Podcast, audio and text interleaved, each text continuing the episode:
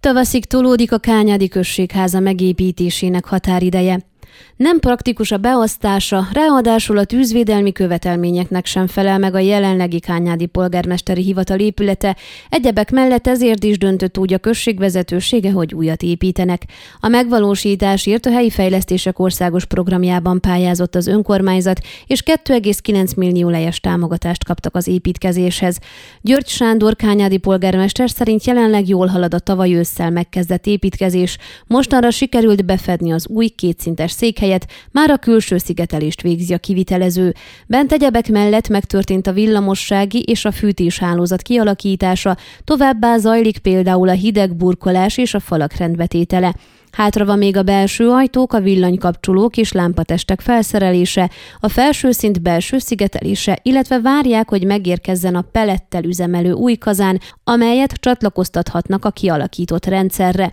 Számos bonyodalom nehezítette a beruházást az elmúlt időszakban, osztotta meg velünk a polgármester. Egyebek mellett változtatni kellett a terveket, hogy bádok helyett cserepekkel födjék be az épületet, és csempét tehessenek le az előtér, illetve a folyósók padlójára.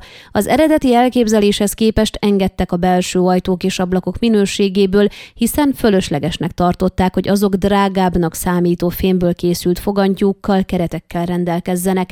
Ezek mellett a vegyes fa és pellet tüzelésű kazánról is lemondtak. További gond, hogy a megvalósítás ideje alatt szinte a duplájára emelkedett a beruházás értéke, többek között az építkezési anyagok árának növekedése miatt. Éppen ezért költségvetés kiegészítésért folyamodtak a fejlesztési minisztériumhoz, amelynek munkatársai jóvá is hagyták kérésüket. Szerencse, hogy csak bizonyos munkafázisok elvégzése után kell fizessünk a kivitelezőnek, nem pedig egyszerre, így tudjuk fedezni a költségeket, magyarázta György Sándor.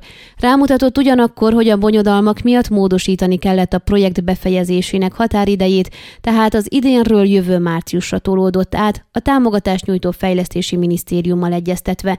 Az előjáró hozzátette, a projekt nem tartalmazza az udvar terület rendezését, ugyanakkor az épület bebútorozását sem, így azt helyi forrásokból kell megoldaniuk. Ön a Székelyhon aktuális podcastjét hallgatta. Amennyiben nem akar lemaradni a régió életéről a jövőben sem, akkor iratkozzon fel a csatornára, vagy keresse podcast műsorainkat a székelyhon.pro portálon.